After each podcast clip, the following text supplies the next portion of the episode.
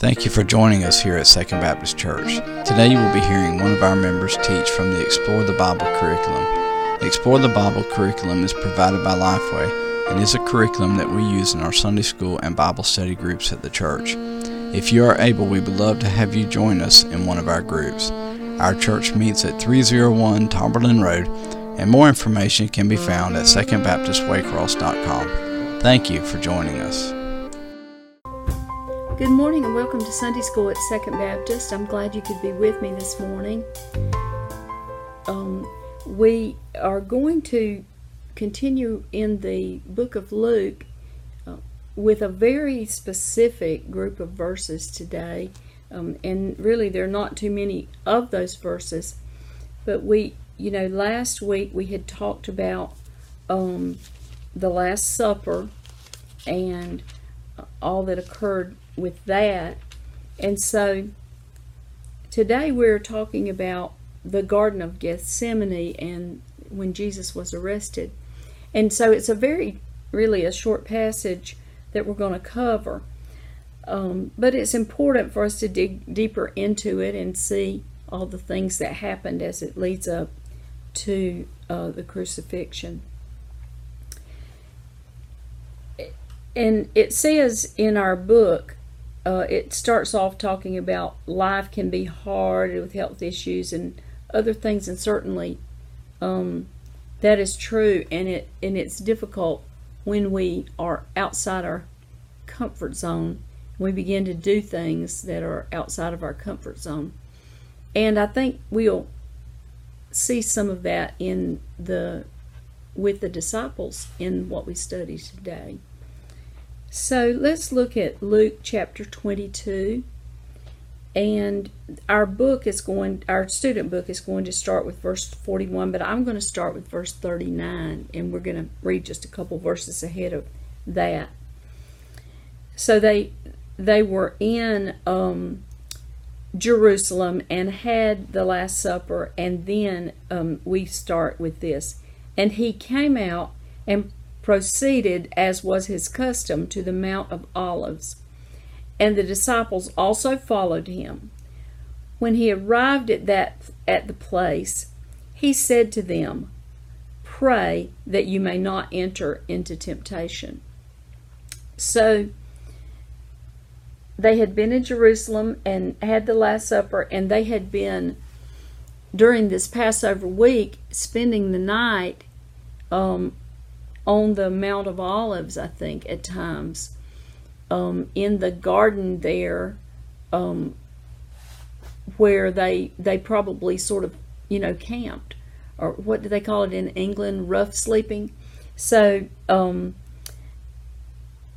they they had gone back to that place then, and back to the area where they had been staying night by night, and the disciples were with him, and he said to them, "Pray that you may not enter into temptation."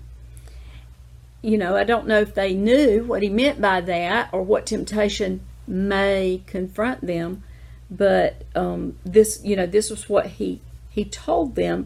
And then we begin um, the lesson. So I'm going to read verses forty-one and forty-two. "And he withdrew from them about a stone's throw, and he knelt down and began to pray, saying, 'Father, if you are willing, remove this cup from me. Yet not my will, but yours be done.'" Now, um, my observation on these verses, first of all, I, I had a lot of thought about what is a stone's throw.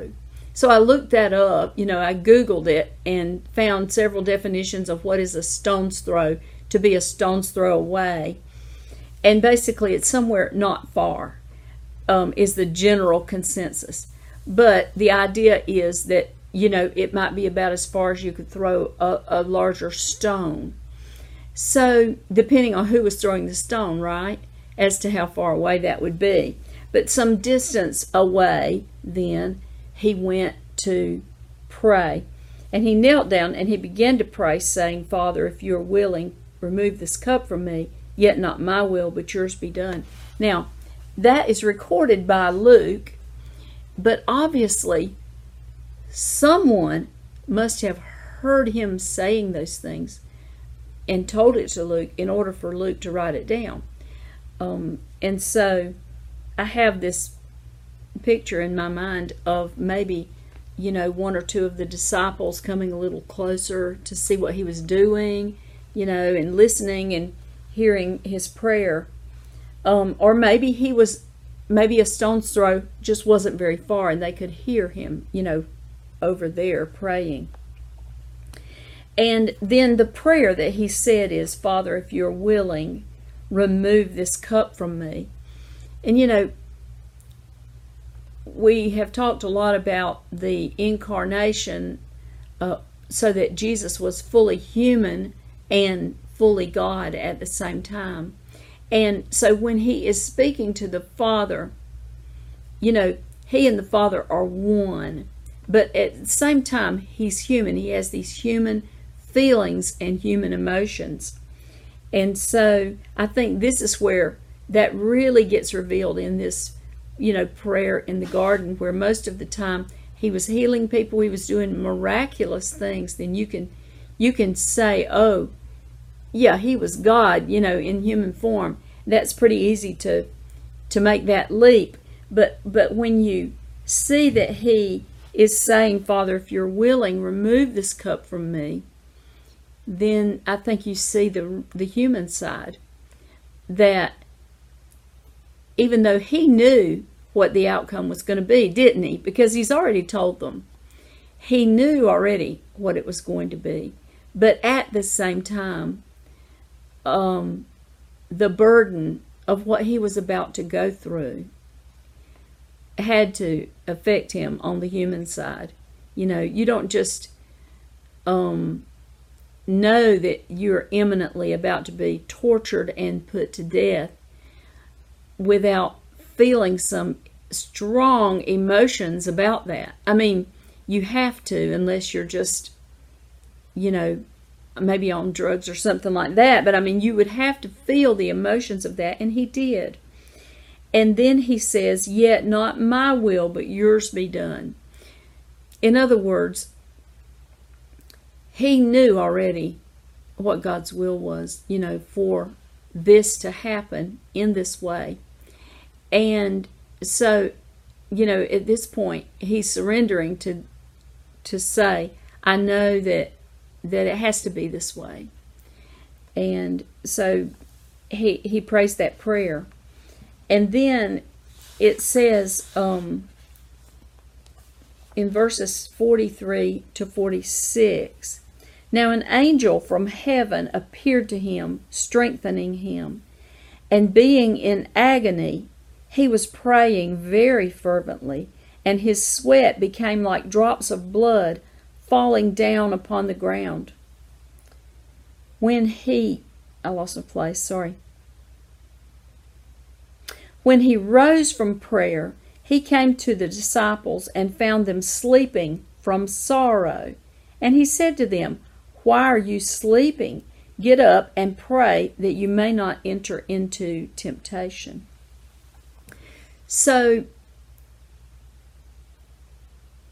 an angel comes as he has prayed this prayer, take this cup from me. You know, it's a, he's feeling the, all of those human emotions. You You know, you can imagine really the agony and the agony of knowing what he was facing in taking on the sins of the world. Not only the physical suffering that he was about to go through, but this other part, which was even more important, taking on the sins of the world and what that, I mean, we can't even imagine what that must have been like. And so it says, being in agony, he was praying very fervently, and his sweat became like drops of blood falling down upon the ground. So, you know, you hear different interpretations of this, whether actual blood, you know, was coming out like sweat, or whether it was just that the sweat drops were so large and dropping that Doctor Luke, who wrote this down, recorded it like it was drops of blood dropping from a person who had been injured. You know, it was lots of um, sweat, you know, falling down. And so we don't know for sure which which it was, but at any rate, we do know that he was in agony uh, in this time. And then he rose from prayer, and he came to the disciples and found them sleeping from sorrow. So they were grieved that whatever was about to happen, you know, it wasn't um, it wasn't going to be good. It or didn't seem like it was going to be good. And you know, they had to have been um, so stressed out over that and not knowing exactly what was coming. That that you know how that feels when you you just there's so much emotion involved. Sometimes your body just kind of shuts down and you go to sleep. And so perhaps that's what had happened with them. And again, Jesus says, "Why are you sleeping? Get up and pray that you may not enter into temptation." Now, he's talked twice about temptation, what they may be tempted to do. And, and temptation is when you are, you know, you're tempted to do something that you should not do. And so I know that had to be a little bit puzzling for the disciples. What is the thing that we may be tempted to do that uh, we should not do? And and so before we read the next bit, I want to jump back and I want to um, talk about uh, a comment that he had made earlier. Let me find it. Where he talks about the swords, and I think we had talked about it last week a little bit. I don't see the verse now, but where um, right at the end of the of the Lord's Supper, he said, um, Jesus said that anybody who, here it is, "When I sent you out without money, belt, and bag, and sandals, did you lack anything?" And they said, "No, nothing." And he said to them, "But now, whoever has a money belt is to take it along, likewise also a bag, and whoever has no sword is to sell his coat and buy one." Um, and then he, he goes on to say that it's going to be fulfilled what was written, "He was numbered with transgressors." So he, you know, he's about to be um, called a criminal. And so he's telling his disciples at this point, which is right before this prayer in the garden, you know, get ready, be prepared, have your money, your coat, and um, even get a sword if you don't have one. And so they said, the disciples said to him, "Well, we have two swords here." And uh, so a couple of them had a sword, and he said to them, "It is enough." So, you know, they were, they they had the, the feeling then that they were arming themselves against whatever was to come. And so, you know, if you're arming yourself, then you, you have that fight or flight sort of feeling that, hey, we may have to fight, and and we need to be ready for that. So you, there were a lot of intense emotions that they must have been feeling. Okay, now, Uh, so he says to them the second time, "Get up and pray that you may not enter into temptation." And then in verses forty-seven and forty-eight, "While he was still speaking, behold, a crowd came, and the one called Judas, one of the twelve, was preceding them. And he approached Jesus to kiss him. But Jesus said to him, 'Judas, are you betraying the Son of Man with a kiss?'" And so he knew fully well what Judas was doing. You know, Judas was giving the signal to these others who had come with him, saying, you know, I'll I'll go up and I'll I'll greet him, and you'll know that's the guy, you know, and, and that sort of thing. Because it was dark there. I mean, they didn't have street lights or anything like that, you know. So when when you're in the dark like that, uh you know, things can look different. And so, um, but when he came up and did this, he approached Jesus to kiss him, which is a greeting, you know, that they do on the two cheeks or whatever. Then he said, Judas, are you betraying the Son of Man with a kiss? So he let Judas know that, hey, I know exactly what you're doing. You know, you've not fooled me by pretending to be my friend right now. Um, and this crowd that came, if you read in some of the other accounts uh, of who it was, you know, it, it names, uh, it gets more specific about the fact that it was chief priests and others Um, of the religious rulers who came along with their servants or whoever to capture him, you know, in the dark like this. And so now we see the reaction of the disciples in verse forty-nine and fifty. When those who were around him saw what was going to happen, they said, Lord, shall we strike with the sword? And one of them struck the slave of the high priest and cut off his right ear.